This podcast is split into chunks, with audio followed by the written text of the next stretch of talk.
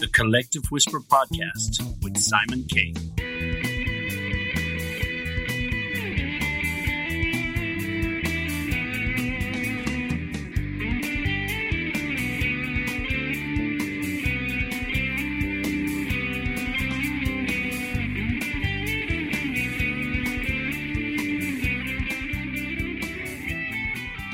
Hello, everybody, and welcome to this week's episode of the Collective Whisper podcast with me, Simon Kay. Please follow us, please subscribe, please show us your love. It means the world to us. Thank you so much. So, moving on to this week's guest, today I'd like to welcome Katrina O'Sullivan. Katrina O'Sullivan is a singer songwriter and one of the judges on TG4's talent show, Tíre. Katrina is 16 years a judge on the hit country music show. Also a singer songwriter, she's currently working on her second album of original material in a pop country style. In May 2021, she was delighted to score a number one hit on the Irish country music charts with a pop country original duet, co written and performed with amazing singer songwriter Johnny Brady called This Country Girl. She wrote the lyrics for Irish language version of Finghuala, as featured on The Late Late Show and Air ad. She had hit singles with her self penned songs I'll Be There and Let Yourself Go from her album Fallen Angel. She is also co author of eight Irish language textbook series for Leaving and Junior Cert with Gill Publishing and is also a teacher of music and Irish. She worked as a musical director on several musical productions over the past 16 years and also conducts choir. With a huge passion for the Irish language, she also very much enjoyed being a member of the board of Foras na Gaeilge for a four year period. Katrina O'Sullivan, welcome to the show. Thank you very much, Simon, for having me. You're more than welcome. It's lovely to have you on. We were we were having some technical difficulties before we come on there, but hopefully everything's good. So if you hear an odd burp or fart or whatever, it's not from us. you would know what you'd hear inside my house. I'll tell you now. Between no, dogs, no. cats, and children. you you are in Kerry, yes. I'm in Tralee in Kerry, yeah, in County Kerry in Ireland. Yeah. Wow, great place. I haven't been in Tralee in years, but it's a wonderful place. Beautiful place. Loads of beaches. We're lucky our house is five minutes from the beach. So we're very lucky, especially now during lockdown and everything. It was great to be able to escape off for lovely walks and things. We're blessed where we live, definitely. Curraheen, is that where you are? Or, That's yeah. right, yeah, we're out in Curraheen. So we're on the Tralee to Dingle Road. So it's all coastline and I absolutely love the sea myself. So it's a fabulous place to go for walks and go with the kids and the dog and everything else. And uh, how do I say, for a bit of open space, uh, very therapeutic. So it kept our sanity during lockdown. You're not far from one of my former guests, Pauline Scanlon, Dingle woman. Yes, yes, not far at all. Only about 20 minutes out the road to Pauline. Yeah, so not far at all. So uh, steeped in loads of traditional music. It's very close, really, isn't it? I suppose. Very close, yeah. And we, we often drive out to Dingle ourselves for a little day trip with the kids. Uh, we love it back there and all around Slea Head. It's one of my favourite spots in Kerry, really. It's gorgeous back there. Yeah. And uh, I suppose I went back to learn Irish there back in the day as well. So I have very fond memories of the place. Went back to Dún Chaoin to Krugers Bar when I was 20 to learn Irish. So that's kind of where it all started. That's where it all began. Uh, I dragged poor old Johnny Brady down there for the music video. I love it back there. Yeah. I'm sure Dingle and, and that area, Kerry, has seen so many music videos on the beaches and everything. Oh, it has, yeah. I suppose Walking on Cars have brought it to prominence in recent years. And um, I just kind of really had a notion myself that I wanted to shoot the music video back where I learned Irish. Because I suppose I met Johnny through Glór Tíre on TG Ceathair, and I went back to there to learn Irish in the first place. So that's where the whole journey began, really. Do you know, in terms of going yeah. to Glór Tíre, meeting him, then us doing a duet and doing a song. So it's funny how it all goes. Yeah, one big cycle. Tell us in like at the moment there now in your your part of the world, you know, in Kerry, obviously, is are things you know kind of coming back to normal now after the whole pandemic, or or are they escalating again? Well, I think people are aware of the numbers are going up quite high, and Kerry is very high actually at the moment. Um, we were very lucky for much of the pandemic. Um, our numbers are quite low. But uh, recently now our numbers have shot up. But look, at least a lot of people are vaccinated, so it's not quite as high alert as it was, you know, a year ago or six months ago. But um, the numbers are quite high at the moment. So I suppose people are just trying to live away with it as, as much as they can. You know, there comes a stage where, you know, people have to go to school and they have to go to the shops and they have to do their things. So um, the summer was quite nice because we were able to do a lot outdoors and the weather was pretty good. So we were lucky there. You know, you kind of just look at your positives where you can find them. For you, then, obviously filming Tíre and and other stuff. I mean, have you had to do stuff remotely or have you been able to go into the studios or when did that kind of start back again for you? Well, Glór Tíre actually kept going throughout the pandemic because um, under the Broadcasting Act, the TV services were allowed. They were deemed to be an essential service.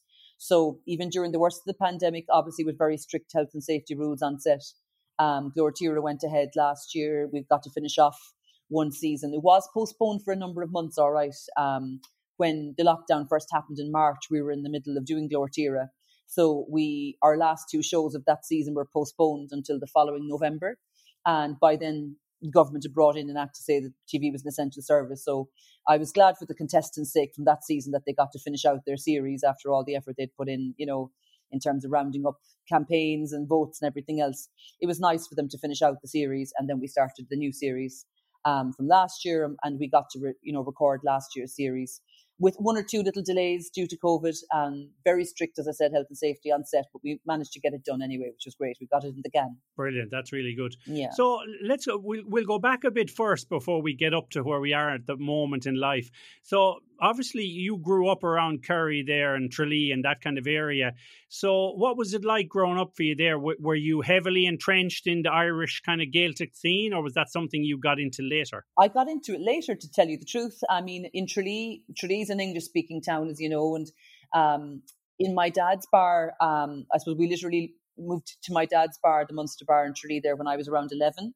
Um, I suppose growing up, you know, traditional music was always a big feature in the national schools in Kerry. So I started out, you know, learning to whistle and learning the accordion in national school, which was in Farranfore for me, a little tiny village there where the airport is. Um, but I was always exposed to music. My mum and dad had rented the bar in the airport in Kerry. And as a child, you were able to run the length and breadth of the whole airport.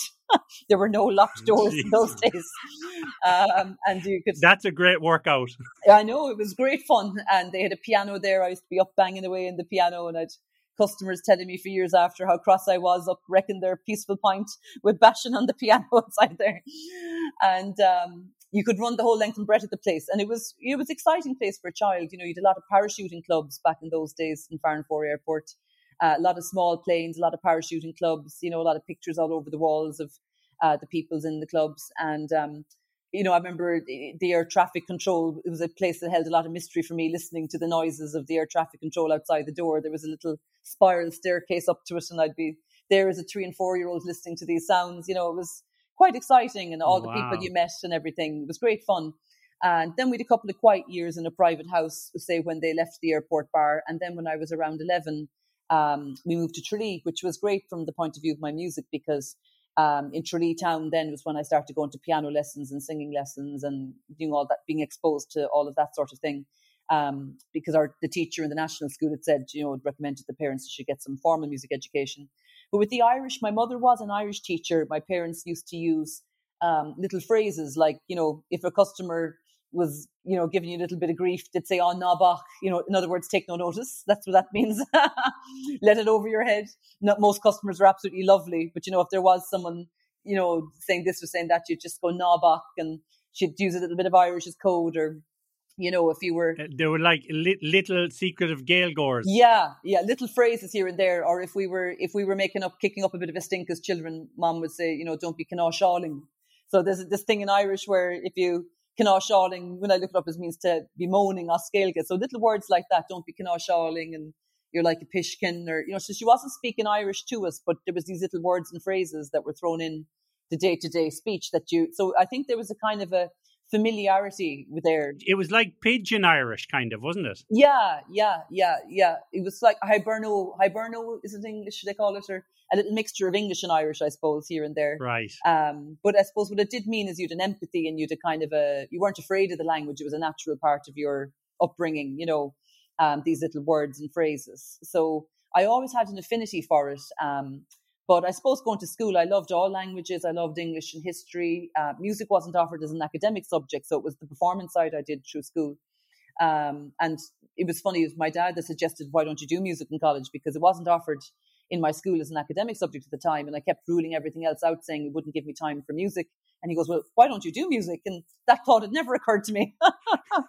I just knew I loved it, but I, you know, I suppose I wasn't really planning ahead about what I was going to do in college or whatever. So, um, you, you know, the old bit of reason and common sense came in there from from the dad with that one. Yeah, it's funny, isn't it, though, because I often wonder because you know I always say whenever I have a an Irish speaker on the show, you know my my Irish is terrible, and I I always feel a little guilty for it because all those years messing in the classroom and not paying attention and uh, making up rap songs in Irish but not learning the language, you know this kind of rubbish. And I know, uh, I know. But it's funny it's great to see obviously you know irish made a strong comeback in the last 10 20 years and you know it's been spoken a lot more and and as i said to some people there's lots of um you know asylum seekers and foreign nationals living in ireland who are now Yeah. speaking irish Oh yeah, and there's like a Yeah. second generation I, that's amazing no It absolutely is. I mean, I was teaching honors, the top honors um, Irish Leaving Cert class last year.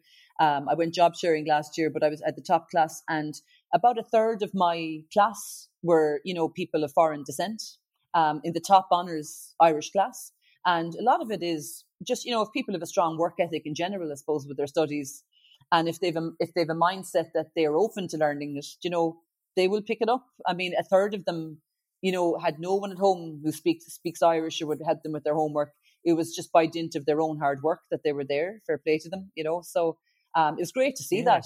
And I suppose probably as well, they say, don't they, in a lot of studies you'd read about languages that if you if you have two languages, it's easier to pick up a third. So I suppose they themselves Yeah. might they might have another language at home. Then they'd learn their English maybe as a second language, or maybe they were born and reared in Ireland, depending. But they'd be kind of you know it would be the norm to them to maybe have a second language in the house from their parents.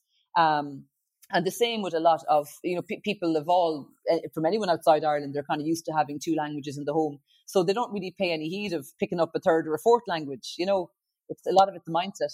the shame about it is, you know, I um I remember I had a great guest, uh, Ola Majekodunmi. She's like a journalist from Dublin, and she's a great Irish speaker. And she, uh, you know, we were talking about this is, is that sometimes we still have this kind of uh, it's a like a culture shock because you know if you meet somebody uh, who's from Galway and they speak Irish, you expected somebody from Tralee, whatever. But when you meet somebody from Nigeria or somebody from India or Sri Lanka and they speak Irish, we're really surprised. Like Yeah. you're like, really? Yeah, So I, yeah. I think that will change, but it, it is. It's a big surprise for people because I know my sister is married to um, her husband's from India, Mhm. but their children now go to an Irish school, wow, and so they speak Irish pretty well. that's But lovely. yeah, someone could meet them in the future and say, "Really, you speak Irish?" and be more shocked yeah. because their skin tone. Do you know what I mean? I know, I know. But it's funny, a friend of mine said, um, you know, when you look at what's going to, you know, kind of unify us in terms of what it means to be Irish these days, she Yeah. was saying, you know, wouldn't the Irish language be a lovely one because it's not divisive? You know what I mean? You're, it's not a religion, it's not um, No. a skin color, it's not an ethnicity. Um, and they were saying, you know, the Irish language could be something, an Irish, you know, Irish music and Irish dancing and Irish language. That can be the thing, you know, that sort of breaks down the barriers. And I thought that's a lovely idea. And that is what's happening because, as you say, people of all skin tones now, as they're coming up through the school system um, and all different ethnic backgrounds, you know, some of them are my top Irish students last year already, you know what I mean, even as we speak. So they were in the top group. I think what's great now is, especially in the world of entertainment, like this girl Ola and people like yourself and Hector Ó hEochagáin.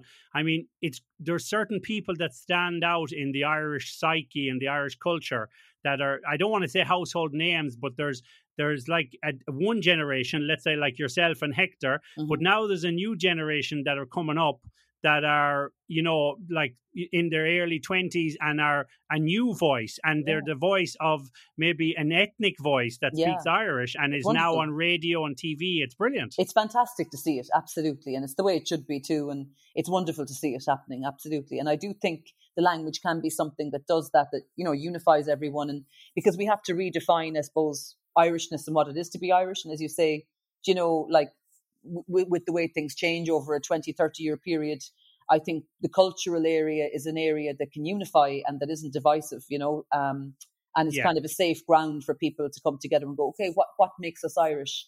Our culture, you know, and our, our language and our culture, and everyone can have access to that, you know. yeah well that's that's always been the thing you know what makes a person irish and Yeah, and there's all these stereotypes out in the world you know i'm living in spain and it's crazy i go to somebody's house and they say will you have a beer and i say i'll have one but i, I and then they'll offer me another one i'd say no, no I'm, I'm driving and they say I've never seen an Irishman refuse drink. And I'm like, uh, you kind of look at them like, really? I just told you I'm driving. Like, I can't, you know, it doesn't matter what yeah. country I'm in. If I was here on the bike, I'd probably have five of them. Yeah. But the thing is that it's, there's like this stereotype. It's kind of like nothing will stop an Irishman having a load of pints. Yeah. But yeah. that thing, that has changed now because people obviously have more responsibilities and there is that stereotype that'll always follow the Irish.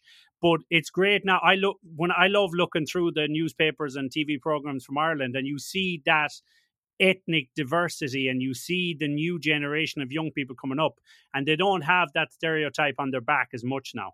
Absolutely and it's great to see. It's great to see i mean i even see it myself um, teaching in school you know what i mean? There isn't as much stereotyping and that you know everyone mixes away and you know i think gradually that's those issues are going to phase out i hope anyway. I, I mean as far as what i can see they have faded out to a large extent because you know everyone mixes and you know I suppose children are often how do I say far more pure and far more um, morally sound than the adults I often think you know and they're refreshing and um, you know they treat everyone the same. And I mean I'm sure there can still be some issues don't get me wrong. I do hear from friends of mine from different ethnic backgrounds there can still be some issues but I think gradually those issues are you know, petering out uh, um, more than what they were 10, 20 years ago, you know? Yeah, for sure. I mean, there's always going to be some issues. And, you know, I, I think, like, you know, not to get into racism or anything like that, but there always will be racism, but it, it'll be different levels in different parts of society. But the main thing, I just think, like, collectively, obviously, we can do a lot, but individually, we just have to kind of teach our kids and say, look, you know, we can't be like, like this because like you said their kids don't have these stigmas and prejudices. It's sometimes adults that give it to them as they're growing up. So oh completely. Absolutely. And one thing i would have emphasized a lot actually during irish class because i have a huge interest in history myself um, you know we were doing an essay about poverty. And i was saying you know i made sure to kind of put across to the class like you know ireland has a history of colonialism. Ireland has a very similar history to a lot of the countries yeah. um, that my students of different ethnic backgrounds are from in the first place. And, you know, I was just trying to make the point that, I mean, you know, it's not that long ago we had to deal with the same type of things ourselves uh, and the same exactly. stereotypes and prejudices ourselves. So you would certainly hope that most um, Irish people, you know, w- would be aware of that, like of our own history, you know? When you go, you know, just uh, staying on the Irish for a sec, when you go from Tralee there and and and and obviously in Kerry where you're from, the the Curraheen, when you go to Galway now, do you notice a big difference in the Irish spoken in Galway and in Tralee and Kerry? Yeah, there would be quite a difference in dialects. So there would, um, between, and especially between, say, the Donegal dialect and the Kerry dialect. Yeah. That would be the biggest difference. And a bit of a difference with the Galway one, too. So obviously, then, when you were a teenager, you know, as a teenage girl there, were you outgoing? Were you shy? You know, did you did you do a lot of activities besides singing in Irish? Um, most of my activities were music based. Um, I wouldn't have been a naturally sporty person at all. the only sport I was any good at was swimming. I would have been active, like I walked to school every day. You know, I would have walked everywhere around the town. So I would have got my exercise that way. And I, I was terrible at basketball, which was our main school sport at the time. We couldn't make any hand of that. Um, so I wasn't a team sports woman, but I loved swimming and I loved badminton and I loved walking. But most of my activities were all, I was absolutely obsessed with music, really. So it was going to singing lessons, going to piano lessons, um, you know, taking part in whatever masses, you know, and choirs and things locally that had to yes. be sang at, and writing songs. So it was very much, I suppose, that and the academic side. Um, and and then you know you know when you didn't have cars obviously and you weren't being driven everywhere I was there was a lot of walking and the swimming and things you were active all right but I would I was never a sports bunny. I usually came last in the the old races when it came to the running and things. If if I came second last, I was nearly celebrating, you know. so I still struggle. You were you were humming a tune in your head as you were crossing the finish line last. Pretty much. exactly. Yeah. Exactly. And going back to your parents, there, were your are your parents both Kerry people, or do you have other family in other parts of the country? They're both from Kerry, actually. Yeah, my mother is from Killorglin, and my dad is from Farranfore Village. Um, so they're both from Kerry, and um, so most of our relatives would be from Kerry, but more so from South Kerry actually than from. I've no relatives around the Tralee or North Kerry area where where I live now. Um, Okay. So it's all kind of Killorglin, Killarney, Farranfore. Um, and a lot of my first cousins are big into music, actually, and big into singing as well. You know, I've kind of, I'm still finding out about them. First cousins and second cousins, ones in Killarney and ones in Cork that are huge into it, you know. So I think it was very strong there. And I think my grandmother used to rate people on how good a dancer they were. That's how, that's how Yes. she rated people. that man's a terrible dancer. you you brought back memories there. You know, like when you were saying about the tin whistle, and I used to have a teacher. I won't I won't say her name, but she used to give you a tap on the head with the oh, tin whistle. You oh, know, if you, you weren't playing the right note. That But I don't think she knew the force she had. I don't think she knew. It was like, you, and you'd be like, oh God. And then, you know, them same teachers then doing the Irish dancing. And, and I used to always say to people that I, um, I was the first Michael Flatley because I couldn't keep my hands by my sides. what were you doing with your hands there now, Simon? I was dancing and I was waving my hands, and they were always saying to me, "No, no, keep the hands by the sides." And Oh, sure, God. then Michael Flatley came out, and everyone loved it. You were before your time, Simon. I was before my time. My legs weren't quite as good, but well, it's funny though because I went on then and was studying martial arts, so maybe that's what I was trying to do within the Maybe dancing. So I did a bit of Irish dancing too, actually, and I did four or five years in Killarney. And like that, I said I wouldn't be I wouldn't be that gifted with physical activity, but I was just getting some way half decent after about five years. And then we moved to Tralee, and the whole one two three was different in Tralee. It's like a big jump two three. Your leg would literally have to fly up vertically, and I couldn't. I was like. I couldn't even do the one, two, three when I came to Tralee because I'm not built to be kicking the legs up sky high like that. So uh, it didn't work for me.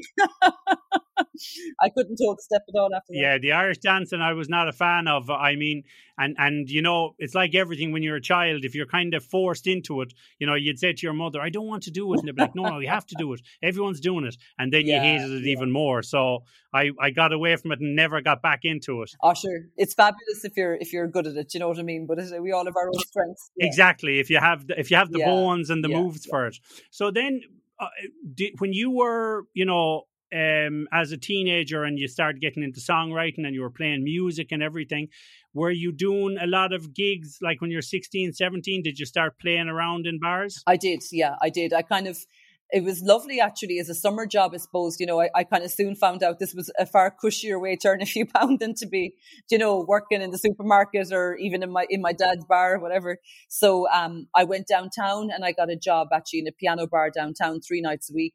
Um, and I was delighted with that. At the time of my life, uh, the year we finished the Leaving Cert doing that because you'd meet everyone who was already out and Yeah. inevitably you'd wind up going out with people after your gig and, and sort of meeting random people on the night that you'd end up going out with. It was fantastic fun. And tourists and everything. Yeah, yeah. Now, you know, I mostly stuck to going out with people like where I somewhat knew their face from around the town, but um, Yeah, yeah, you know, yeah, when I was yeah. by myself, like, but uh, it was great fun, and um, you, you know, you got chatting, I suppose, to you know maybe people that you wouldn't necessarily pick up the phone to arrange to go out with them. You'd end up going out spontaneously, and it was great fun. And you know, you kind of got a sense too. It was good for the craft because you got a sense of what kind of songs people liked, and you were constantly put on the spot. You know, maybe to pay play this song or play that song you hadn't intended playing, and someone might come up and sing a song with you, and they might change key two or three times uh, under the influence of a few drinks. You know, it was good for the old improvisatory skills.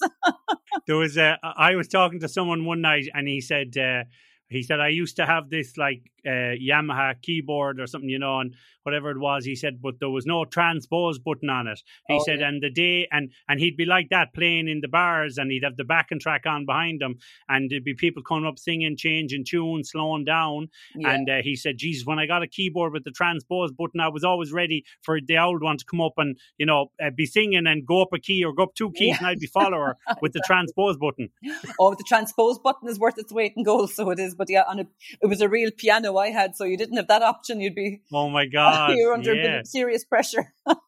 you really learnt your craft there, didn't oh, you? the sweat would literally be coming out through you, like trying to accompany sometimes, or some song you'd never heard of before in your life, you know, and at 16, 17, and you were trying to make some shape at being able to accompany people. But um, The hardest people to accompany are the people who, let's say, never have sang with an instrument.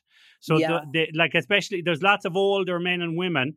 And they they're not singers, but they've sang lots of old Irish songs, and they just sing it like Shano style or a cappella. yeah, yeah, yeah. but they don't have a, they they're- they have their own timing. So Yeah. they can be going faster on one verse and taking different pauses, and you could be with them with the guitar trying to back them. And sure, it's going great, and then it changes, and they look at you like, "What's wrong with you?" You know, they- they're the tough ones. Absolutely. there is plenty of that, plenty, plenty of that. But uh, I mean, yeah, I mean, some musicians blow me away at how good they are. You know what I mean at accompanying that. But you know, it was good. It was great experience. Yeah, it was great experience. I mean, you know, we're all learning throughout our whole lives. You know, it's it's an area that I think it's it's very it's very few people I think who can 100% master that skill. Like because the change in key and the cha- you know you might never have heard the song ever Yeah. before, etc. But you know, it was a great old, a great old um, learning curve. So it was. Yeah, yeah. And uh, you get, I was playing one night and uh, the, the the woman was saying to me, it's in G. I think it was, you know, Hard Times. Oh that yes, song. yeah. And uh, she said, it's in G, it's in G. So I was playing it in G. And she said, no, no, no, no, it's in G. And I was like, I, I'm playing in G. And you're thinking, I'm thinking, I don't want to be arguing with her here. And Absolutely. and she was like, no, no, that's not G, she said to me. And oh, it was like, oh God. I, and I mean, what do you do? You know, but she, she, I don't think she knew G from C from D from anything. But yeah. you know, she just had it set. That's the way I sing it. So you can just do your best in those cases, can't you? Oh, absolutely. That's it. You have to go along with the flow and hope for the best. Hope for the best. So when you then kind of went to study in music in and in Dublin, and uh, you studied music in Irish, and was that like something where you thought, okay, because you probably could have studied in in Tralee and everything, but did you said I'm going to go to Dublin and study music formally? Was was or Yeah. was there other places you were looking at like Limerick or Thomond or? Do you know what? It was it was Dublin straight away because I suppose I was led by the singing, and singing was always my number one love. And um, there was a very good singing teacher, Veronica Dunne, in Dublin in the Royal Irish Academy. Oh yes, yes. So I went up very much with her in mind, and I suppose in the back of my mind, I was also thinking that if you were to be singing at a gig or out in a bar or a club, that you'd more maybe chance of being spotted in Dublin maybe than down the country. Um, so that was part of my thinking as well. It was for those two reasons. Um, that's that's why I had Dublin because most of my friends actually went to Cork, and they were having an absolute ball down in Cork. You know, it was like a little mini Tralee up in Cork. Yeah, uh, so yeah. I, I probably got a bit more study done in Dublin than if I'd been down having the crack with them in Cork. But I had great fun in Dublin too. But it was just a different vibe and a different scene. But it was a great place to go to meet other musicians. And um, I suppose when I left college, um, you know, I, I it was a great place to go out to gig venues and nightclubs and you know meet other musicians and other bands. So it was definitely the right choice from a music point of view.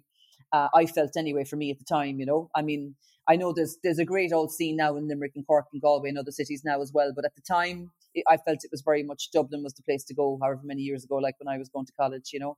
So um, it was great, and even a lot of people I'm friends with to this day, and that I still sing with, are are was from the college days as well. So I met a lot of really good classical and um, choral singers in college, and then I met all the kind of rock pop people when I left college to go out into the gigging world. You know, so yeah, They're sometimes two different worlds, but they always collide, you know. And they totally do. Yeah.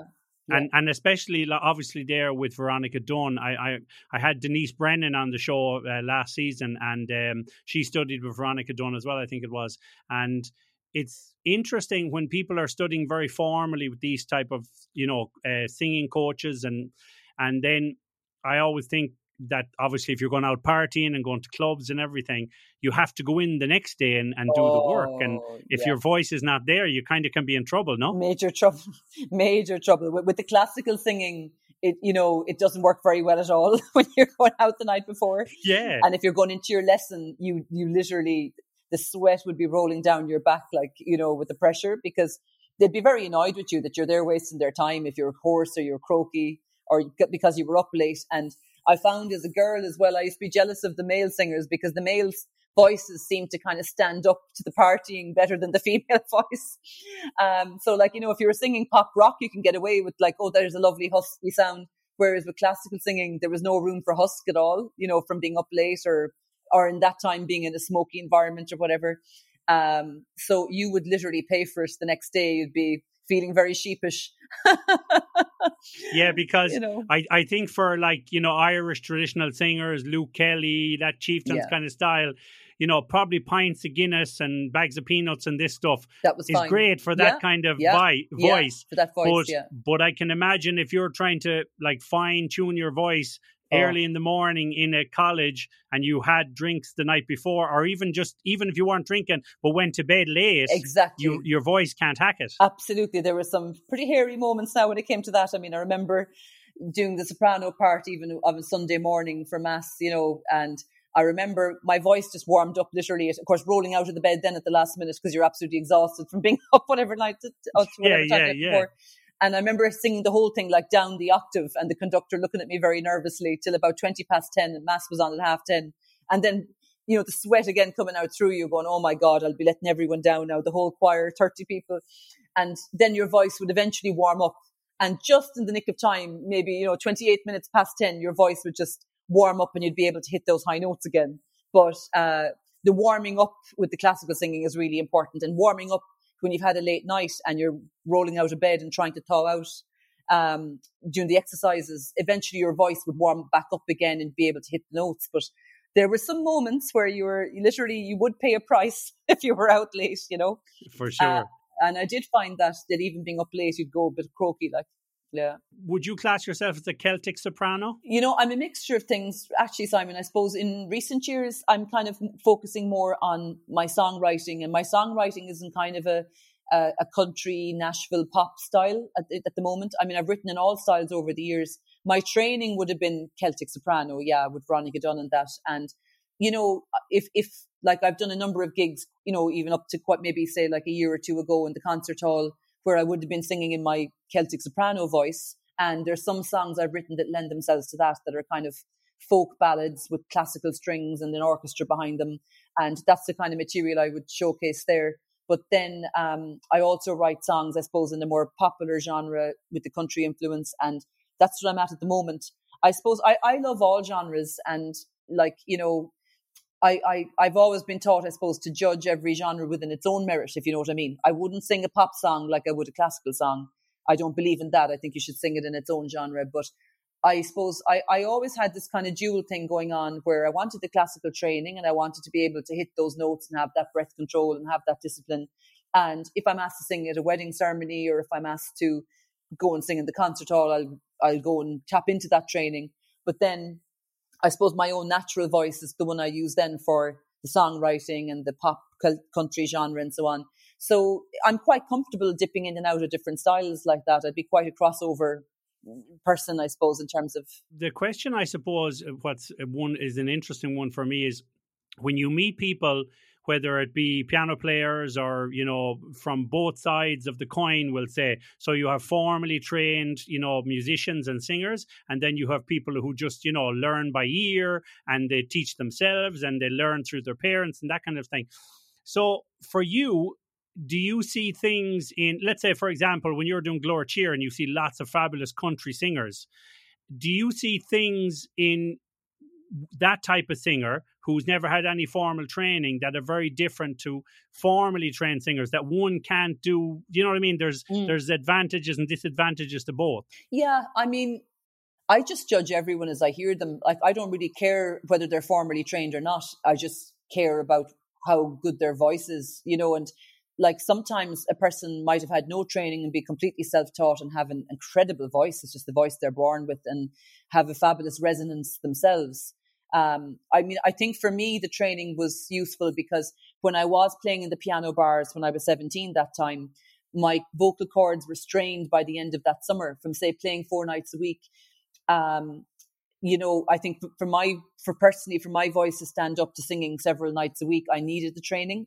That's what I felt because right. that's the way it went for me. Because when I got to the end of that summer, I felt as if I had a lump in my throat. I, the, the, and when I went to a doctor about it, my cords were slightly stretched.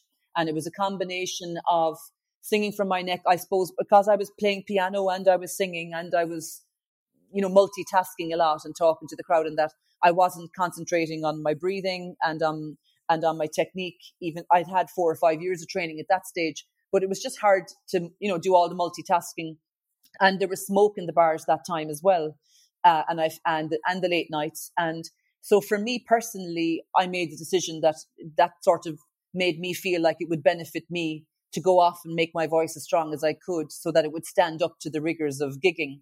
But there are people I've heard in Glór Tíre who are self taught, natural voices and are absolutely amazing as well. They're just born with these amazing voice, this amazing gift, and so it completely just depends. I mean, there are people yeah, exactly, that it, it exactly. really does just depend. I mean, I know like even Adele was saying there, I was listening to an interview of hers recently and she was saying she had to have an operation. A lot of pop singers have incredible voices and do get nodules on their vocal cords and do have to have an operation to get them removed. Classical training does help you avoid that. But then sometimes that beautiful husky tone is gorgeous and um and like and has loads of character in it. So it's just you know everyone has their own journey with their voice and and what suits them you know? When you look at styles of music because you know for example in the formal training of opera and soprano singers and everything you know if you um, you can imagine in the 70s if somebody came in and said I, I have like a real rock voice, like, you know, Led Zeppelin or Robert Plant, they'd probably be like saying to you, oh, well, you know, that could be very Absolutely. bad for your voice. And, you know, like even even Robert Plant now sings down in an mm. octave or, you know, less than he used to because of the yeah. age and everything.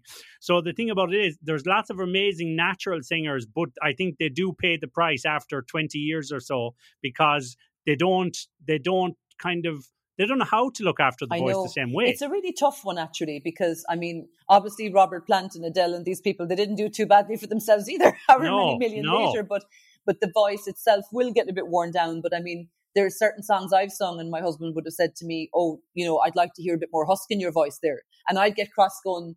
You know, eh, how do I say that goes against you know the, the, the years of training I got? But he's like, but it would suit the song to have a bit of husk there. And sometimes I have to begrudgingly say I might listen to another singer sing the same song, going, "Oh, that husky does sound lovely," but then you have to be you as well. But uh, so it's it's just it's a I don't know it's a lifelong thing. It's a minefield. it's a funny thing there you mentioned. It's like if I'm working on a new song, you know, and I'm I say to my wife, I say, have a listen, and I've said, look, it's only early stages. It's in a demo kind of thing. I'm just throwing around ideas, but what do you think? And I, and now I kind of always said her, don't be too hard now. Don't be too critical. Oh, I know. Yo, there'll be nobody more uh, honest. yeah, when people know you so well, they're like thinking, oh well, you maybe should do this or maybe you should do that or or oh you're going to do that. So it's hard, and I'm laughing there when you're saying your husband saying be a bit more husky because sometimes family are the they they they have your best interests, but they're the hardest critiquers. Oh, they absolutely are, and he absolutely is. And I used to get really cross about it, but recently there's been a few occasions where I had to admit he was right. You know, where like, and you have to kind of be humble and go, we're all constantly learning. You know, um, yeah, yeah. We we all are, and uh, I'm on a journey like with my own voice, and you know, yes, still yes. looking to improve because you know when you do say come to do now say the country popular songs, I'm honing my voice for that like at the moment, and I did find one thing he'd said to me for ages, and I used to get awfully offended was like you know or you're singing away too loud into the microphone there. And I'd go, like, stand back, you're eating the mic. And I used to get so cross going, would you just back off and leave me alone for God's sake? And, and then, um, stand away from the speakers. Yeah. And, uh, but then, um, I did try, you know, pulling back my voice quite a bit, say when we were doing recordings and stuff. And we did some recordings here at home under lockdown and in a very relaxed environment, I suppose. But my last two singles were done literally in my son's bedroom during lockdown. And I did pull the voice back a lot. And then I have to admit, like, it brought out lovely colors and lovely sounds that I hadn't really maybe put down in recordings before. And then when you did open up the voice, it did sound a lot more effective. And then there's another singer, I have a duet coming out with her tonight actually on social media, Chantel Padden from she's a former contestant. Oh, I saw that actually on, on the Ivory Sessions thing, yeah, isn't it? But she's an incredible singer and she sounds unreal. And one thing that struck me hugely when I stood next to her physically, you know, right next to her, uh, singing a, this duet that we did, it struck me her with her technique, her volume was about half mine, but yet through the microphone it sounds absolutely powerful. And when she'd open up for the chorus, it sounded huge then. But I realized the penny dropped in my own head basically with this that with opera singing, you're trained to sing in an auditorium with no microphone and project to the back of the hall. But then when you put a microphone in front of you, I'm going, I do have to modify my technique because this is microphone singing. So you want to bring in all the colors and tones of your voice. And I probably actually could do it lightening off. And that's what I've been at over the past year with my own technique, lightening off my voice and quietening it down a good bit. And, and to show the light and shade and the contrast behind a microphone. Yeah, and the control in different areas. Yeah, because I'm not projecting to the back of a hall with no mic like you are in a in a concert hall or something. Well, I mean, I I, I remember when I started singing, I started out as the busker, and you're in the street and you're projecting to the whole street. Yeah. So then when you when you start singing into a mic, you're like, whoa, what's this thing? yeah, You know. yeah, And yeah, you have to yeah. learn to con- like you have that control in the street, but you have to learn projection because Yeah. you know you, you're trying to reach everybody down the street and everybody coming, and you're using the. I'd be in Shop Street and go over there. You're using the natural acoustics, and um, so then when you get in front of a mic and you're you're like you're kind of whoa, whoa, this thing is giving me power, so you have to learn to pull back, yes, and it's it's a learning it's a learning curve, isn't it? It absolutely is, and and I mean, I've been I've been you know I did my al- my first album 16, 17 years ago, but I'm still learning. You're always still Yeah. learning, and um, I, the one thing that kind of I was really working on last year, and the penny really dropped me is to go to the very soft part of your voice and the real feminine part of your voice. It's actually just as powerful as when you're doing the big loud high note. And and again, I'm watching other singers like Chantel and what they're doing because I really admire her singing. She's absolutely fantastic, um, and you know, so young, and she's an incredible singer. Now she's someone say with Glór Tíre that blew me away, and you know, she's even come on since. She's a fantastic singer.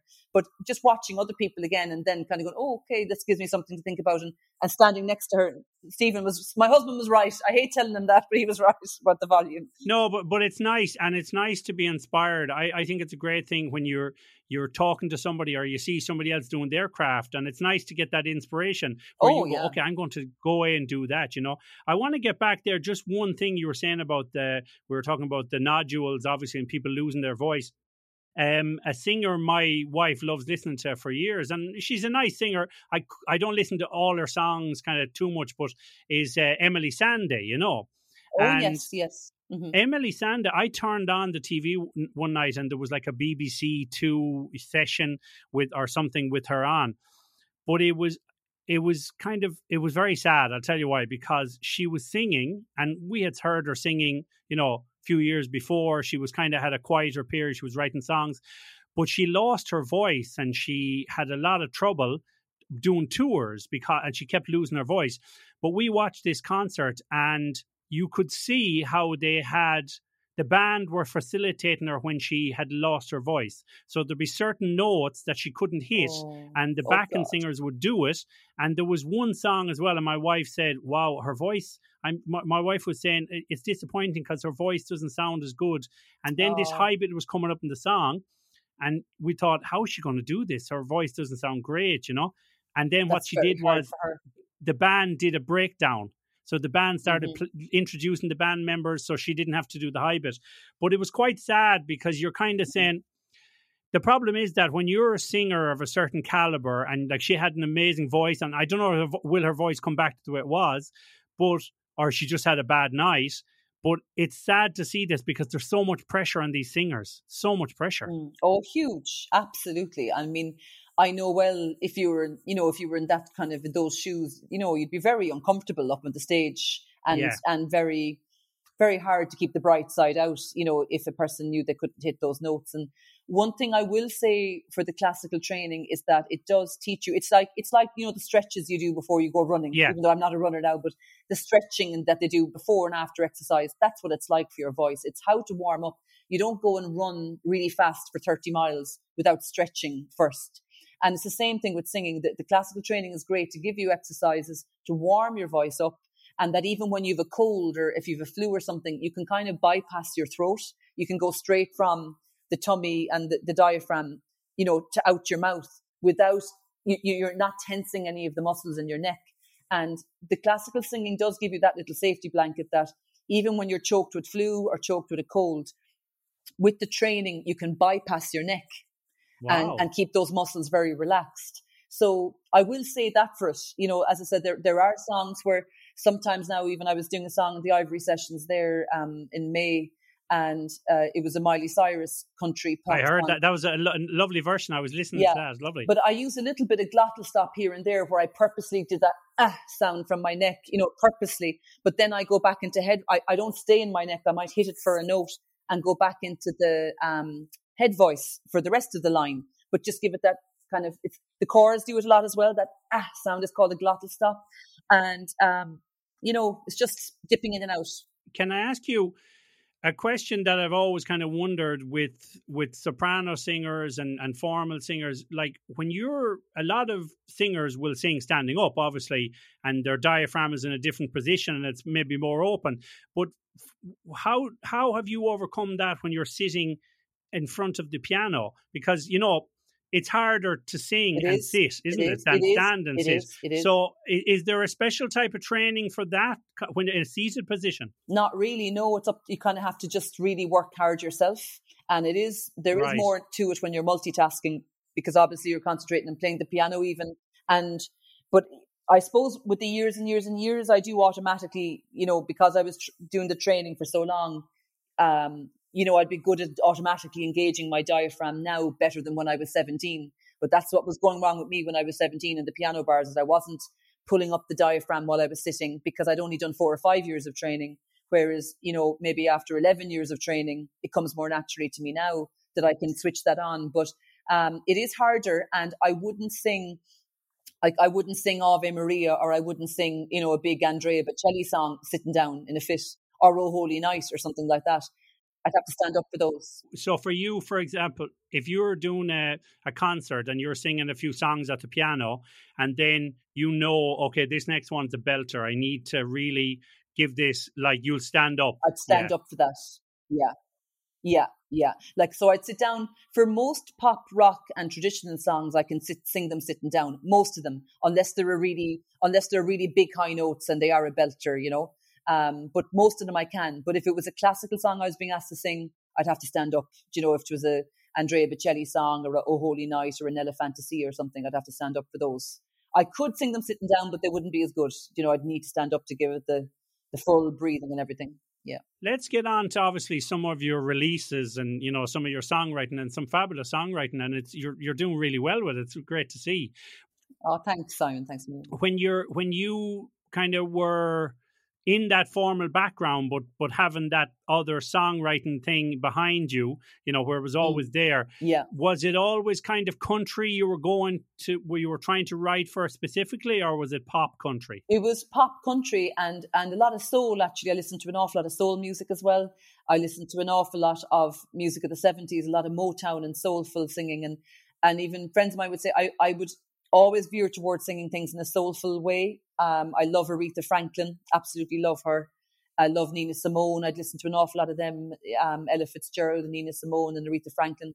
I really love and one singer that stands out for me in America at the moment with the country scene is Chris Stapleton because he sings country music in such a soulful yes way. he's a lovely voice oh, amazing voice! I love his voice, and it's I I I I'm big into that sort of soulful type of singing, and I think everything should have a little bit of soul in it, you know, like in the way you approach it, and I love that type of singing. here just when you mentioned Chris Stapleton actually and obviously you know Irish country music is different to American country music so Yeah. in the sense that Irish country music is its own style and you'll see obviously a lot of you know uh, Michael English and uh, what's his name um Jason, what's his name? Jason Travers, is it? Or you know, these kind of singers, they will they ha- they kind of use they do the American songs, but it's as an Irish twist to it.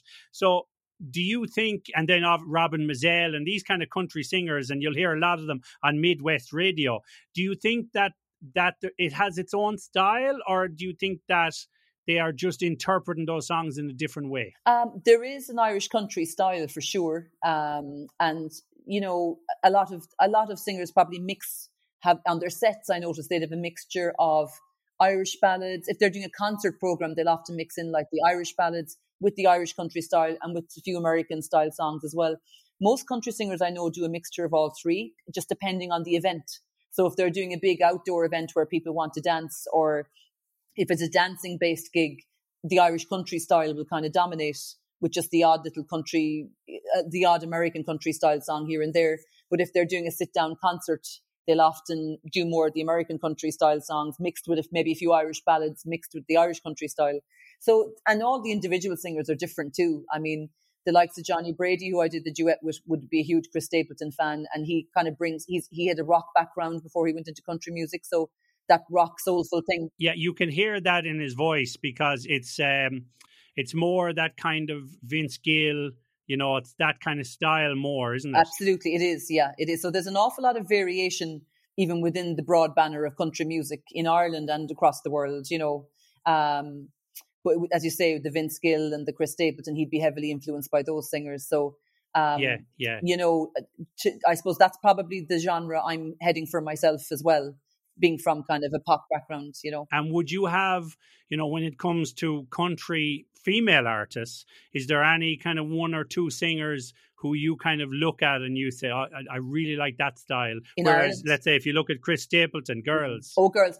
Um, I I really enjoyed listening to Kacey Musgraves um, this last year and Maddie and Tae. Really enjoyed their music. Um, it was actually Martin O'Neill, the fellow who produced uh, this country girl, that introduced me to them. Well, I, I had heard Kacey Musgraves on Radio 1 actually one night driving home, and I loved her track. It was kind of like an indie country type song uh, called Slow Burn, and I thought it was really cool. It was, again, a really interesting fusion of indie music with country music. It was gorgeous. And, and when I listened back to her, I then went back listening to her back catalogue, and some of her songs sound more pure American country, and others of them are quite pop country and others are quite indie country.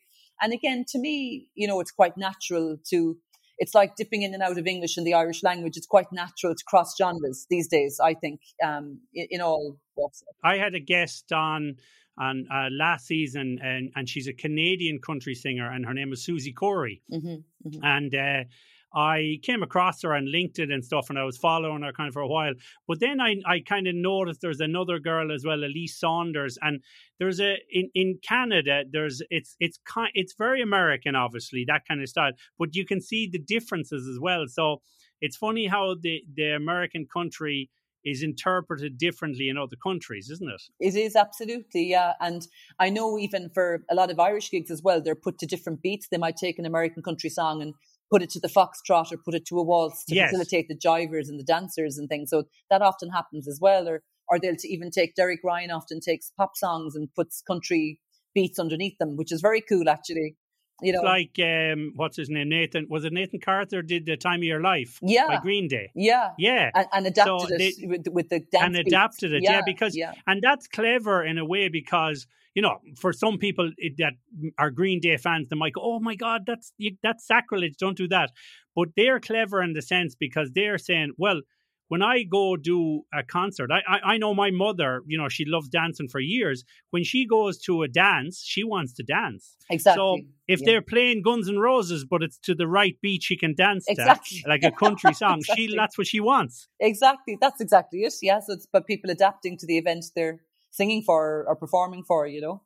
Um, and I think it, and it is quite clever. I've seen some really cool kind of, make you know, country countrified versions of pop and rock tunes. Countrified versions, yeah.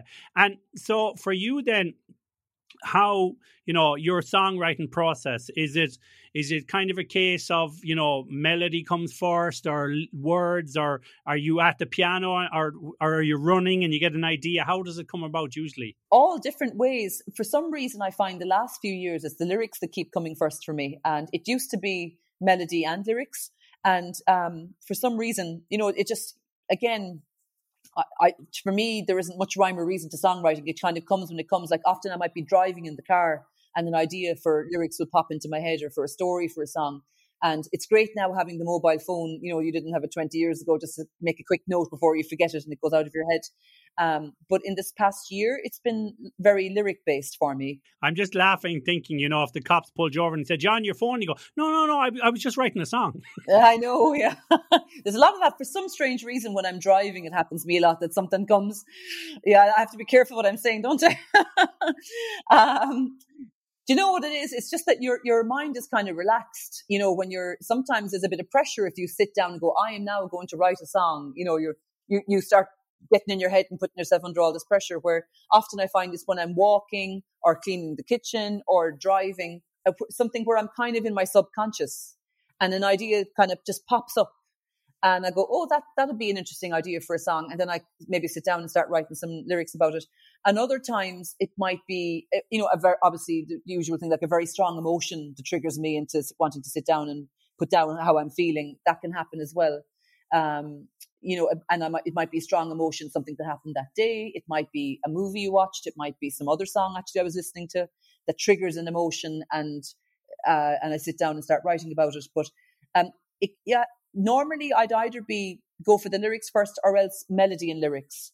And I used to, when I was younger, sit down at the piano and do it. But then it, I don't know, it, I suppose different stages of your life, it, it just comes to you in different ways, you know. And I've really enjoyed doing a lot of co writing these last couple of years um, because, you know, you both bring your own strengths to the table. And during lockdown, I was, you know, sending ideas to other musicians, say with Johnny Brady, and then I wrote one recently with Ray McLaughlin, Derek Ryan's musical director. He's a lovely pianist and composer himself. And um, myself and Charlie McGettigan wrote a few, and I really enjoy co-writing because I suppose I'm quite a sociable creature too. So, you know, you both bring your strengths and you go over and back, and you know, you kind of you're editing each other too over and back, which is lovely. You know, so. I, I have to laugh. I had Charlie was on Charlie McGettigan was on the podcast, and I was saying to him, I said, my problem is Charlie that I'll come up with ideas and I'll put them away, like I'll be on the phone or on the computer, and I'll be I'm a procrastinator. I won't do anything with them. So now, I, so, sometimes I, I, actually wrote a song there last week, and I said before this weekend's out, I'm going to have that finished. You know, there's going yeah. to be no messing. Yeah. Um, yeah. But it's so funny because he said to me, you know what you have to do now, Simon whenever you get a good idea like that, he said, send it to me. Oh, very good. Very good. well, you know, it's good for someone to hold you accountable. Yeah. Yeah. yeah but, but, but that's the thing, isn't it? Because you do need someone sometimes because I have like, I have all these rough demos and stuff. And a lot of the time you're like, oh, yeah, I will get to them. But sometimes they might never come out and you're as well nearly to even if a song is not as good as you think get it finished and then judge it. Yeah exactly. No you're dead right. And there is the danger sometimes when it's you and your own that you know you tuck it away and you know a year can pass in the blink of an eye and you've done nothing with it like you know or you haven't demoed it or you haven't finished it. So i think the process even of working with other people it kind of helps me keep myself accountable as well and I feel like I owe it to them to finish off my side of it.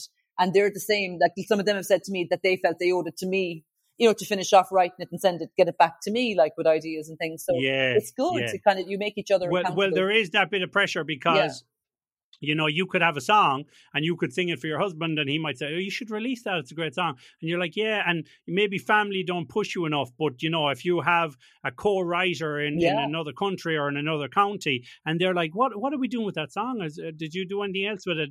It's more pressure, isn't it? It's, it's kind of good. I think a lot of us work better under a bit of a deadline, don't we? you know? Yeah, for sure. I yeah. mean, and so when it comes then to recording, when you go in to record, whether it be at home or in a studio, do you are, are you which do you prefer to track the song or do you like to kind of sing it with a live band? Do you have a style you like to work with when you're recording? Um, I suppose just the way it's gone for me recently. I was kind of recording when lockdown. We were recording here at home. I, I don't really mind. I mean, there's a lovely energy you get from a live band in an ideal world. Um, we did a lot of my first album that way, where you know the band were in, and I'd go into the vocal booth, and you'd be buzzing off their energy, and it's lovely to have that. I suppose since COVID, um, it was harder to have that. You know, to have a live, just to have a live band in a small studio space or whatever. Um, so I ended up doing a lot of it kind of separate to the band. Um, but I don't really mind. I mean, the main thing for me is, I suppose, is to be comfortable, to be very comfortable with the producer is important to me. Uh, you want to be as relaxed as you can um, and not, you know, not nervous. And people might think by me, oh, you don't get nervous anymore, but you do sometimes. And I, I like to just try and be as relaxed as I can so that I can give it my best. And again, just even keep all your muscles around your neck and shoulders relaxed. Um, so to be comfortable with the producer and to have a good relationship with him is very important to me. Um, so I, I, definitely think that with music, as I, am sure you'll feel the same yourself, you know, to have a good vibe with people and to feel comfortable with them is means an awful lot. Yeah, I, I think what it is too as well you know, the full band thing obviously is brilliant, but obviously because of technology, and you can even see it now where there's more and more big hits in all types of music coming out of bedrooms and coming out of, you know, look look at uh, what's her name, Billie Eilish and Finneas, her brother.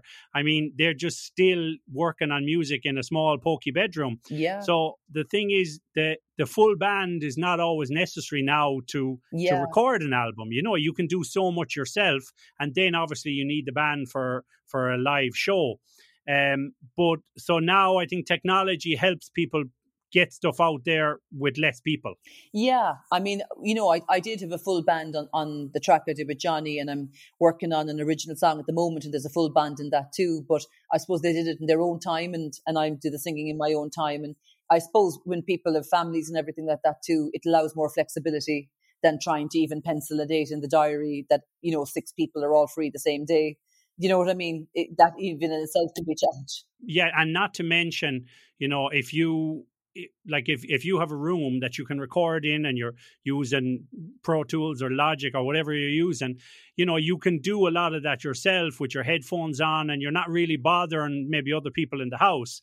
But obviously once you bring a band in and you say we're going to set up in the sitting room we're going to do this yeah. it's much harder at to schedule and the logistics isn't it? Oh absolutely it is yeah. And i mean i suppose um I guess with COVID, we've all got into the habit of doing our little bits more separately, you know, for the for the moment anyway, for the past two years. Um, but yeah, like it's funny. There's a there's a lot of changes from when I did my first album to now in terms of, as you say, how much more easily you can do things at home um, you know, everything cost an arm and a leg back then. You'd spend thousands, like, you know, doing every little demo yeah, and yeah. renting studio and getting studio time and getting the band in and everything where, you know, you can do it a lot more economically now. But I still like to use, for the type of stuff I'm doing, I still like to use pretty much a full band on it. But it's just we're not maybe all there the same day, you know. Yeah, yeah, you can track down, it and stuff. They track it and they put down loads of options and you pick what you like then, you know. Yeah, and the shame is now obviously, you know, I always think whenever anybody you know is bringing out a new album or a new single, you know, one time you could see them have a, a promotion run for a month or two.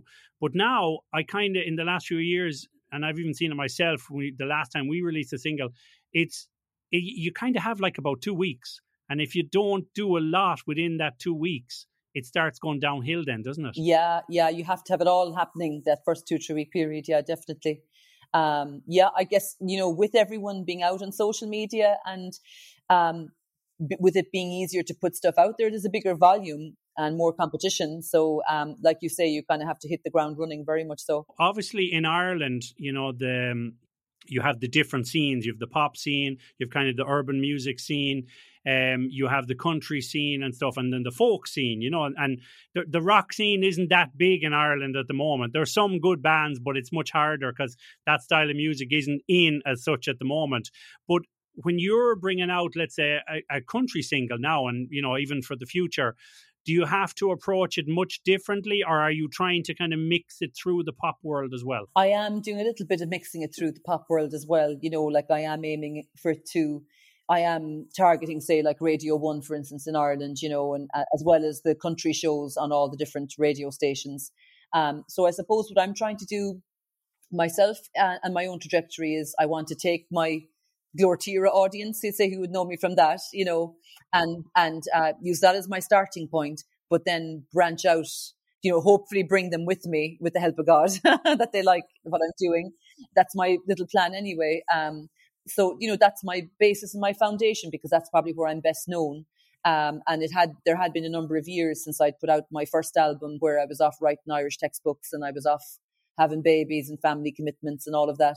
Um, and it's the last couple of years then I'm back at it. I was writing songs the whole time. You know, I've shed loads of songs there, but it's the past two years that I'd kind of space in my own life to get back out releasing stuff again.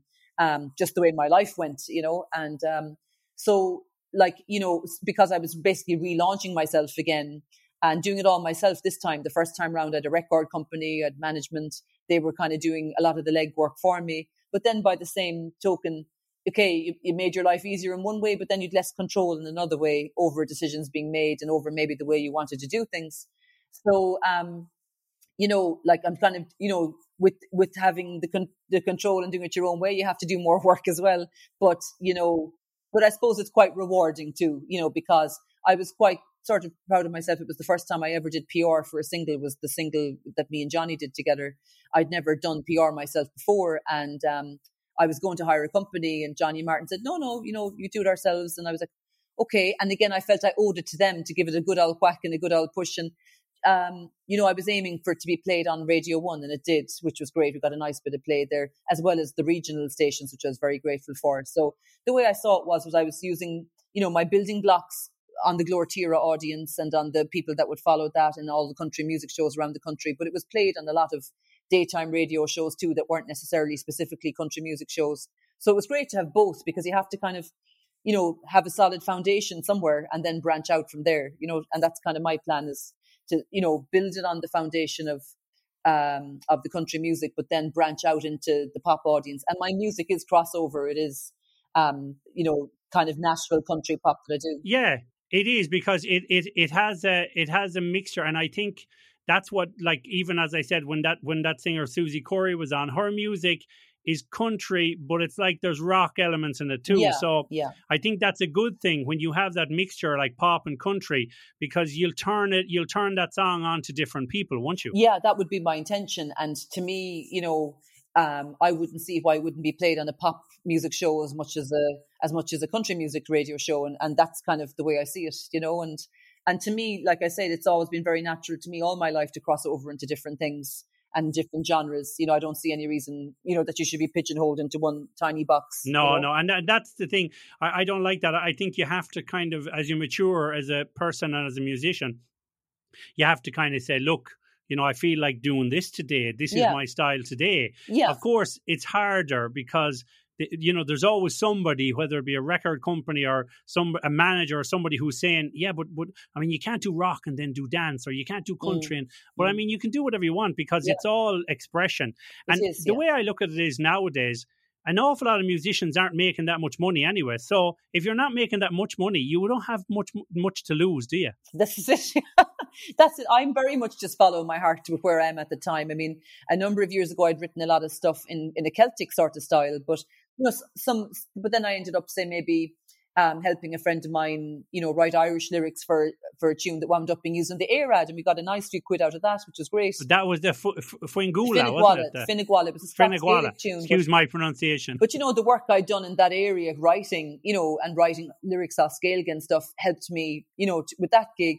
And that brought in a few quid and it was a lovely tune. It was it's a great old catchy melody, that Scots Gaelic tune anyway. And it went up on the late late show and it was in iTunes in the top ten and some Israeli that, but that did really it. well. Yeah, that was did really well. Yeah, So do you know, you, you, you I, I think it'll never come against you. Your, you know, the different genres and your work in different areas. It never goes against you. I think in life in general, you're constantly educating yourself, and and I think it's good to be broad minded in all areas of life. You know, both Of course, music and, of and in life in general. You, you were saying there, obviously, in 2004, you you were bringing out a lot of music, but then then you kind of you know I won't say pull back a little, but you you were working on the books and the textbooks. How did that whole process come? Because was were you like kind of always interested in doing something like that, or somebody asked you, or how did it happen? To be honest with you, I'd never thought of doing it, um, and it wasn't on my radar at all. And um, it completely took me by surprise. I suppose what happened for me is we put out the album in my twenties, and um, I, and then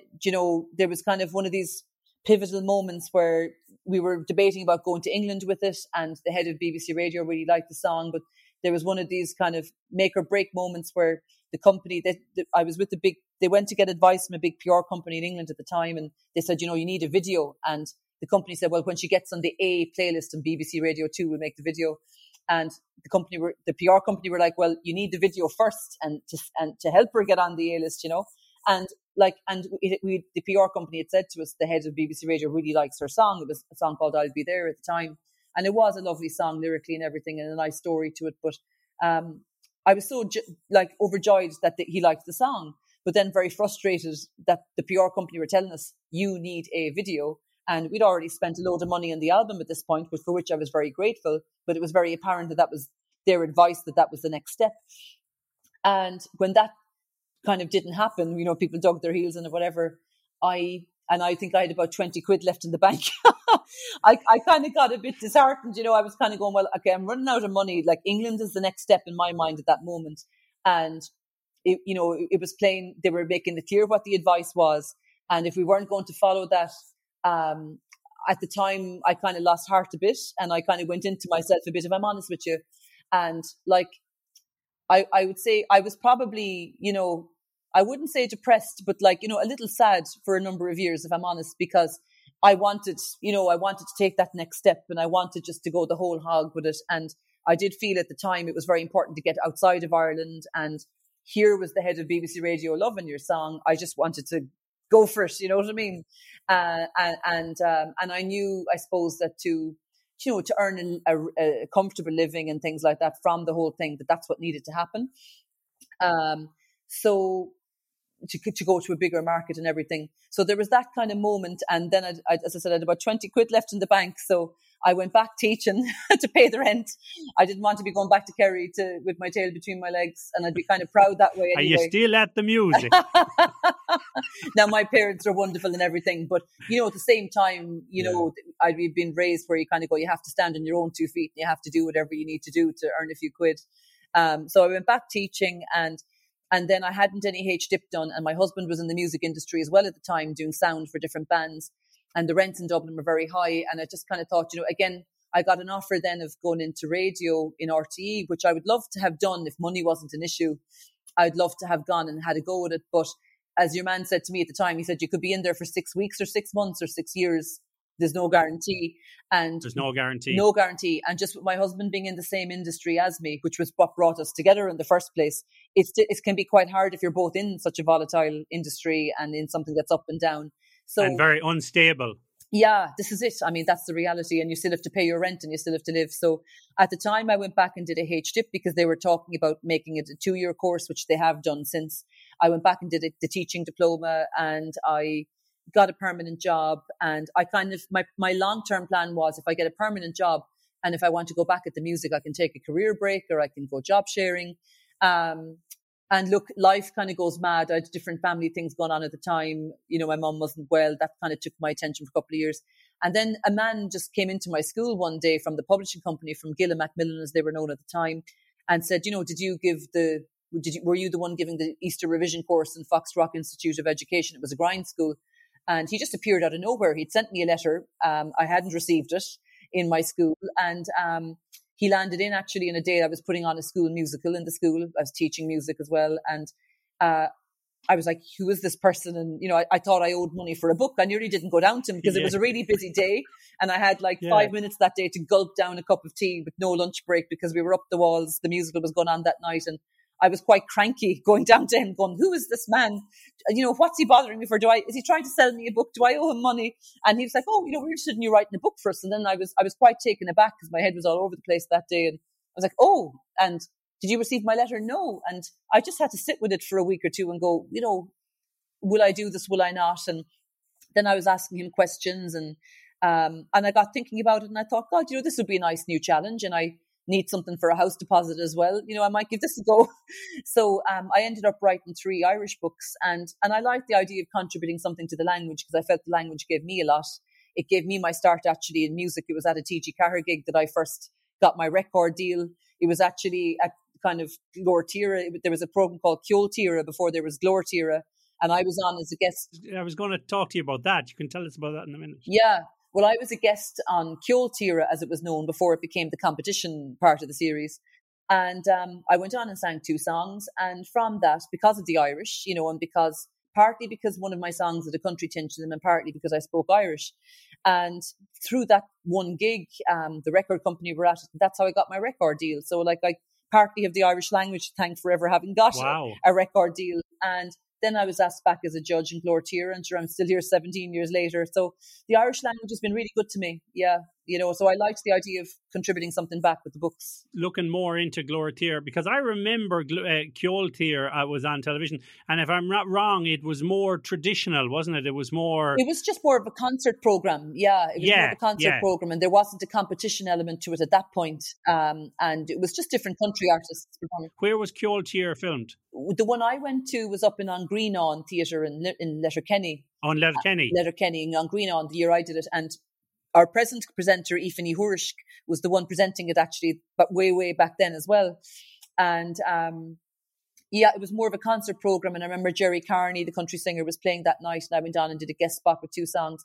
But um, I think, you know, again, having the language kind of helped open the door for me to get on. Now, they liked my music too, but the fact you were able to speak the language helped as well. So, you know, the, the language really helped open doors for me. Even when I was promoting my first single, when you'd get on the Irish language radio shows and TV shows, then the fact you could say you were on those helped open the door for you with the English English language shows. So it was a really great help to me. And again, it just helped to spread your net that bit wider. Um, and it, it, was really a fantastic help with the music. But um, so then I went off writing the Irish books, but I was continuing to write songs the whole time in the background. Um, and, you know, then went and did the AIRAD. Then we were asked to write more books. And I suppose they were quite lucrative. So we did, myself and another girl wrote five more books together and I was having babies as well while writing those five books. Your kids are four and seven or how, what age? Four and eight now, yeah. Bella's four and Sean is eight. Um, and I was still doing gigs and stuff while teaching full time and writing the books. And I was doing gigs in Kerry here with the Scotia Ensemble, the string ensemble, and doing a few gigs in the National Concert Hall, just things that kind of happened to fall into my lap at the time. But it's it's just this past year or two now that I've had any time to kind of go after it as such in terms of co-writing, putting out singles, and I have to say it brings me an awful lot of joy doing it. Like that's my main reason. It's just it brings me huge joy to do it because I kind of feel closest to God when I am doing it. And I feel like I feel like it's a big part of my life purpose to write songs and to sing them and to put them out. It makes my soul very happy to do it. So yeah, and you know the the great thing about that is you know, through all this kind of journey of music and different things you do, and as you say, just putting food on the table and and having to work the normal nine to five jobs, you kind of rediscover yourself and you say, okay, this is what I'm doing now. And it can lead you to other things. Yeah. You know, you don't know what will pop up. And I, I see looking at your career that a lot of things popped up because of other things, didn't they? Yeah, they did. And and I definitely f- have felt that just, you know, just through going living your life, I've an awful lot more to write about, you know, the last kind of couple of years than, you know, I, I there was that feeling when I was actually sort of paid by the record company to sit at home and write songs. I won't lie to you, like I felt pressure, you know, just sit, let's sit down at the piano and write a hit song. I felt pressure. I know there's loads of, um, you know, nearly like songwriting factories in Nashville and America, and I really admire them that they can do it under that pressure. But um, I think maybe when you're co-writing, it's less pressure actually. But when you're sitting there on your own at home, going, "Now we have to write a hit song now for next week," it doesn't work like that for me. you know, it's no. And the the other thing as well, you know, lots of people can write fifty songs and maybe get one good song out of it, yeah, and some yeah. people can write lots of them. But the thing is, I think when you're in a kind of a songwriting factory style thing, if you're bringing out good songs, they probably want them to be, get better. So if you have any periods where there's a lull and the melodies aren't as nice, or you know, and that can be because you don't have inspiration in your life or it's a hard time. I mean, that's a hard thing because that's see, songwriting is a lot about emotion, as you said there, yeah. because you can watch a movie and it can inspire you to write a song. You can see something or feel something in life that inspires you to write a song. So if you're trying to do it like on call or you know to command, it's hard sometimes. Very hard. I mean, because everything I'd written for that album, I had done just to naturally living my life, not under that kind of pressure. Uh, and suddenly, then when I, I when I was put in the situation of now you're being paid to sit at home and write songs, I have to admit there was a pressure to that, and it felt nearly a little bit contrived or a little bit pressure under pressure. Whereas, like the last couple of years, again, I came from a non-pressure perspective where I just was yeah. like, I'm just going to focus on my emotion, on what I'm feeling. I've done a lot of self-development myself actually the last few years that kind of helps me, um, you know, doing, doing a lot of self-development work and counseling and things. I I'm more comfortable letting my emotions closer to the surface. I, I can identify looking back that there were certain periods in my life, like us all, I think at times, and even I think it's a bit of an Irish thing as well, where you know, if there's difficult things going on, you kind of go into robot mode and the just get on with it mode. And like you say, you're getting out and you're dropping the kids to school and you're working your job and you're doing this and that. But the last few years, I worked a lot on digging deep into myself and I suppose making myself the best person I can be and looking at my own patterns and looking at my own history and but actually getting more comfortable feeling emotions and my, my emotions now are closer to the surface. Now obviously you have to find op- appropriate occasions when to let them out and when you need to kind of keep a professional veneer, you know.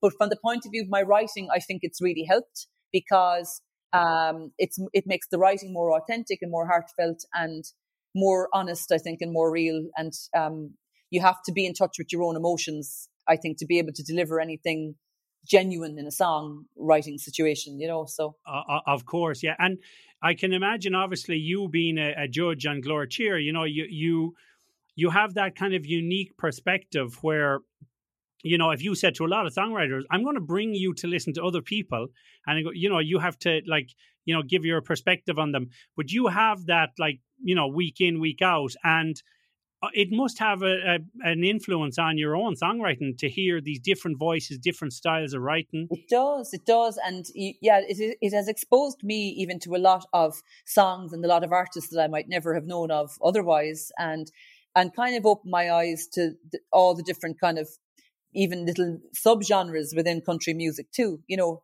all the different subgenres of American country music, Irish country music, and then the, sometimes the mixture of traditional Irish elements as well, and and folk and things. So, um, yeah, like even just hearing beautiful new songs, like it enriches you the whole time. Just the more music you're exposed to, I think it's a great thing. And like that, I I on different days as well, I'd be listening to a lot of film music, a lot of classical music. Um, I mean, it, it feels very natural to me to add in strings to a lot of my songs, you know, because of the classical background. Um, yes, that, yes. that feels very natural to me. And I see, you know, even Chris Stapleton and his wife were saying actually it was a new thing for them on his most recent album. They brought, you know, there was a lot of strings on that song of his called Cold, and that was their first time doing that. But that feels very natural to me because of the classical background. And loads of pop and rock bands, I think, you know, it's become more of a, it's become more how do I say quite normal, isn't it now to put in some brass or some orchestra or some strings to different songs? The thing is, isn't it, with some songs you can you you have this vision of them being a bigger song, maybe with strings or whatever. Yeah. And then somebody might go, No, no, maybe you should just have like a cello and a guitar or a cello exactly. and a piano, something yeah. simple. Like Damien so Rice. it's it's people like hard that, as yeah. the artist. Sometimes as the artist, you're like, no, I kind of imagined a, a string quartet and you know drums and this kind of stuff.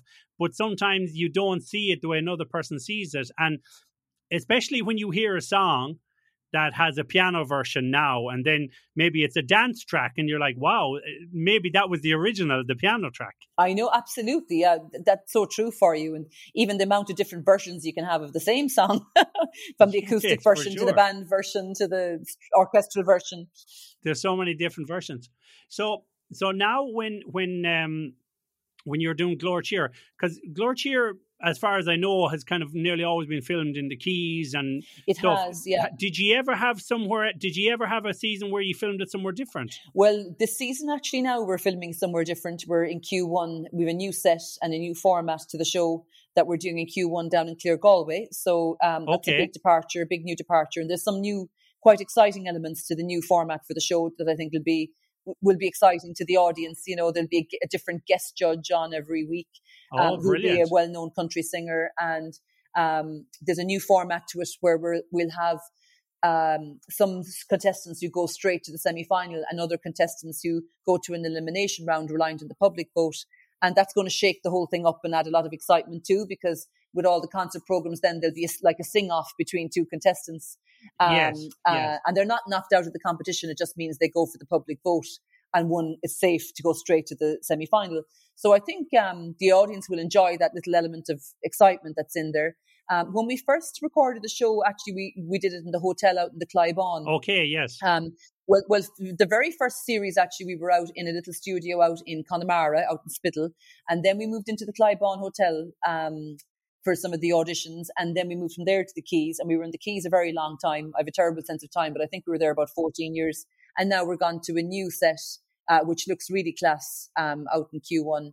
And a lot of even the singers were saying, you know, it looked really cool through the camera lens. You know, it looks really atmospheric, and the band have more space on stage and everything. So I think people will like the new look. one thing there that in all those years and when Glór Tíre started, because obviously TG4 TG Ceathair, you know, you're, and I suppose, how will I put this? Their kind of ethos is trying to promote the Irish language. So with Glór Tíre, you know, you have a lot of singers that come on that don't speak any Irish. So was there a time at the beginning where people were saying, oh, no, no, they have to speak Irish? Or was that kind of a thing? Oh, it doesn't matter. How, how did that start in the beginning? Yeah, I, I think there was quite a relaxed attitude, really, to, in, in terms of the singers speaking Irish or not speaking Irish, because the singers were most of their part of the show was singing their songs anyway. So the focus was really on their talent from the word go. And then I suppose being an Irish language show, um, it was important, you know, that at least two out of the three judges spoke a lot of Irish, if not all three. I remember, I suppose the first few years we did it, the three of us were speaking Irish pretty much all the time and maybe throwing in one sentence in English. And as the years wore on, you know, there was a certain value too to um, having a few lines of English so that the contestants knew what we were saying about them, you know, and that they could react to that facially with their facial expression on stage. Um, so, I mean, the focus has been in the talent, and then obviously there's there's a lot of Irish in the show between the presenter, who's a native speaker, and you know, um, and most of the judges' comments are through Irish, but we will use a little bit of English too. But with the contestants, the, the main focus is on their voice, and they do sing an Irish language song uh, for one of the episodes out of the series. So you know, they they do their bit for the language that way. But um, I suppose the main focus is on their singing and on their songs and stuff. Yeah, well, uh, you know, it's it's a hard thing because obviously you know you don't want to push anyone away because they don't speak the language because as you said it's about the talent but then yeah. on the other side and the production side and and your your demographic you're trying to kind of keep the irish language alive and mm. promote mm. it yeah. so I'm sure there have been times there when you've been judging and maybe you were giving them compliments and they're like, oh, they hate it. I don't know what they're saying, but they hate it. it's funny. It's, it's, funny. You know the way babies and little children pick up a lot from your tone of voice. People pick up a lot yes, from your yes. tone of voice, or they'd hear the kahanawa. You know, they'd have some few words. yeah, yeah, yeah. Uh, and if you're the big smile, they pick up more than you think from the body language and the facial expressions. I think, um, and it, they might have some few words. You know that kind of way. Uh, so they pick up more than you think. yeah. So so basically, then obviously in this next season because of the move and everything, you've kind of decided to shake up the show a little bit and change yeah. the format and whatever. Yeah. So that should be kind of a, a new, refreshing thing for the show. I think yeah? so. I think, and I think people will enjoy the excitement. You know, every week they'll be wondering who the guest judge is, and they'll be wondering, you know, which of the two contestants at the end of the show is going to be automatically put through and which will go to the public vote. So I think it's injected a little bit more excitement. Um, into it, which I mean, it's been a fantastically successful show for many years. But I mean, I suppose, you know, it's always healthy, isn't it, to add new elements. In the last couple of years, like, you know, there had been more of a social media, you know, side dimension to the show as well on Instagram and on Facebook and so on, and little, little kind of behind the scenes interviews with the judges and with the contestants um, on social media. So, you know, I think in every walk of life, we're always kind of adding on more dimensions to things and keeping it fresh. And um, and I think it'll be. I, I hope people will enjoy it, and I, I, think it will add a little burst of excitement to the thing. Um, and it's nice to do that, you know, and shake things up a bit every couple of years. Yeah, so I mean that's really great. I'm glad to hear that, and, and it should be interesting to see that, you know, and, and how it all looks and sounds and everything now. So moving forward for you, you know, besides obviously Glór Tíre, what other things that you can tell us about do you have in the pipeline? Like, are you working on a lot of music yeah. and are you doing other presenting stuff as well? Yeah, um, well, I've been approached for to do more presenting, um, but it's our very early days yet. So I, I kind of, you know, I wouldn't be getting into until it's definite. But um, there's different kind of things being proposed, and, and that you know that we have to write up pitches for and so on. So it's lovely to be approached and to be asked to to you know throw the hat in the ring for those things. Um, and in terms of my own music, I'm working quite hard at the moment. I have two new original songs that I'm hoping to put out in the spring. Um, one is being recorded with strings from uh, Bulgaria, and um, that I co-wrote with Ray McLaughlin. And uh, Ray is also producing an original track with me that I co-wrote with my husband and with a very talented composer in Dublin, John Walsh, the same guy I worked with on the Air Ad. He, he goes under the name Symphonic. Um, myself and John had written a lot of stuff for advertisements um, over the years, and I'd sang on a lot of advertisements um, for him. And uh, the Air Ad worked really well. And he co-wrote one of the songs with me on my first album, and um, he co-wrote this song with me and Stephen as well. So I'm excited for that because I think it's a really good song. I'm dying to get the song out. I've actually been working on tipping at it for years, and it's great just to get it out now. It's um, and I'm really happy with the production on it. So we're just kind of fine tuning the mix, and I need to make a little music video for it and do my little bit of work to upload it onto you know Spotify and all of that. So I'm hoping to come out with that in January February time, and then the other song will be hot on its heels, ready to go as well. And uh, and I just want to get my songs out. You know, I have a whole heap of songs written, and I just want to get them out. I'm I'm in talks with them with someone else to to do maybe a big orchestral treatment on another kind of big kind of country pop ballad I've written and um, that I wrote for my mom. So I'd love to get that out too. But I, would say it would probably be the autumn by the time I get that out because it, it nearly does take about six months to get a song ready. I find to, to get it to the level I want it to be. Yeah. Um, by the time you you know, record it and mix it and master it and do your artwork lot and do your video. There's a lot behind the scenes. It does take time, and um, I suppose as, as I'm getting older, I, I'm trying to learn to be more patient as well. You know, to and just Yeah. you know wait till it's ready, wait till it's right, and um, so I'm hoping to. I'm definitely hoping to get the next song out now in January, February time. But in the meantime, I'm doing a really cool um, gig before Christmas of movie movie themes. Um, I Oh, was nice. obsessively listening there to the new James Bond tracks and listening back to the old ones like GoldenEye and Skyfall, and Yeah. I got it into my Shirley head. Bassey and yeah. and I got it into my head. I'd love to do. I love cinem- cinematic music, and with that crowd, the Scotia Ensemble I was telling you about that I did a tour with them before. We're doing a movie night theme before Christmas down here in Tralee. That'll be on the twelfth of December. Um, so I'm looking forward to that, and um, the this, the duet with Chantel is out tonight actually at 8 p.m. Irish time. It's out on social media now with the Kelly Clarkson song.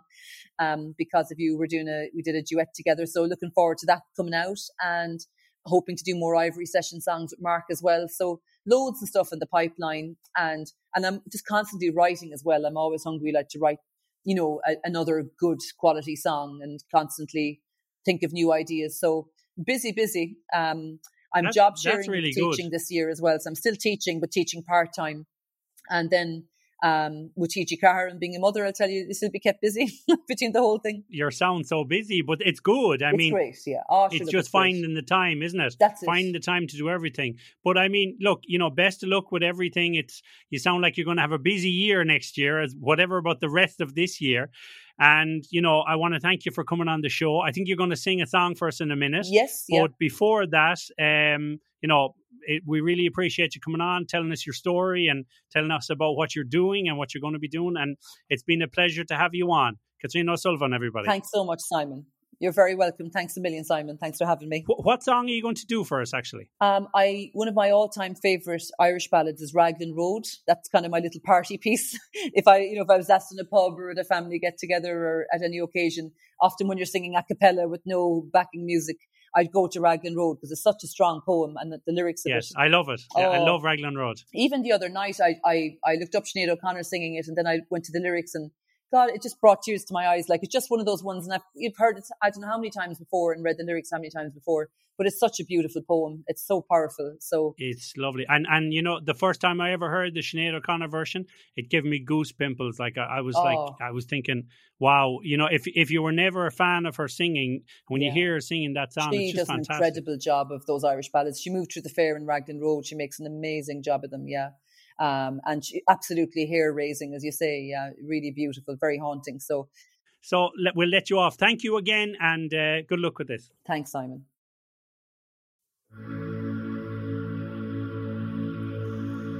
On Raglan Road of an autumn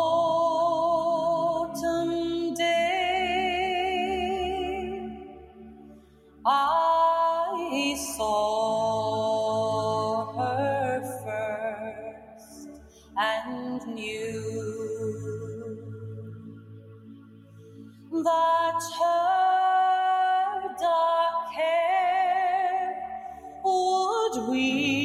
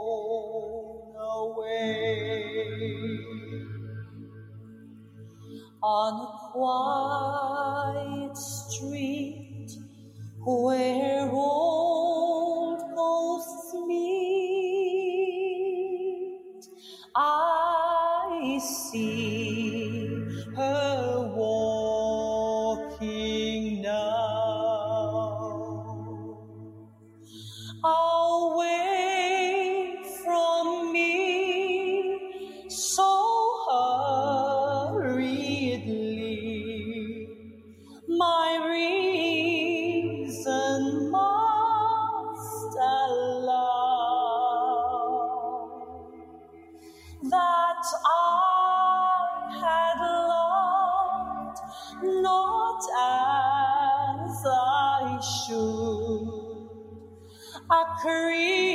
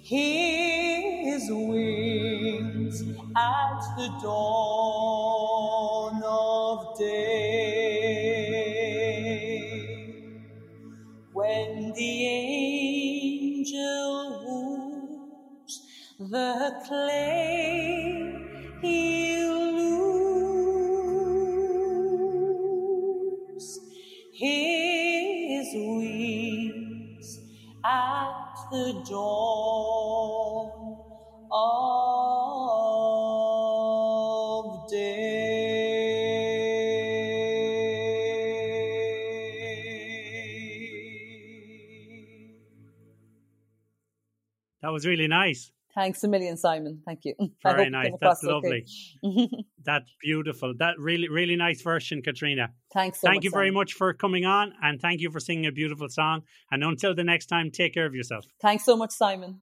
Thank you very much, Katrina. That was lovely. And that was a beautiful version of that song, very well known song. And you did it beautifully. So we thank you very much. It was a pleasure to have you on the show and loved hearing about your stories and your varied career. And you've done so much. And I know you'll continue to do so much more. So we want to say best of luck with everything. And thanks again for coming on the show. And thank you, the listeners, for tuning again to the Collective Whisper podcast with me, your host, Simon Kay.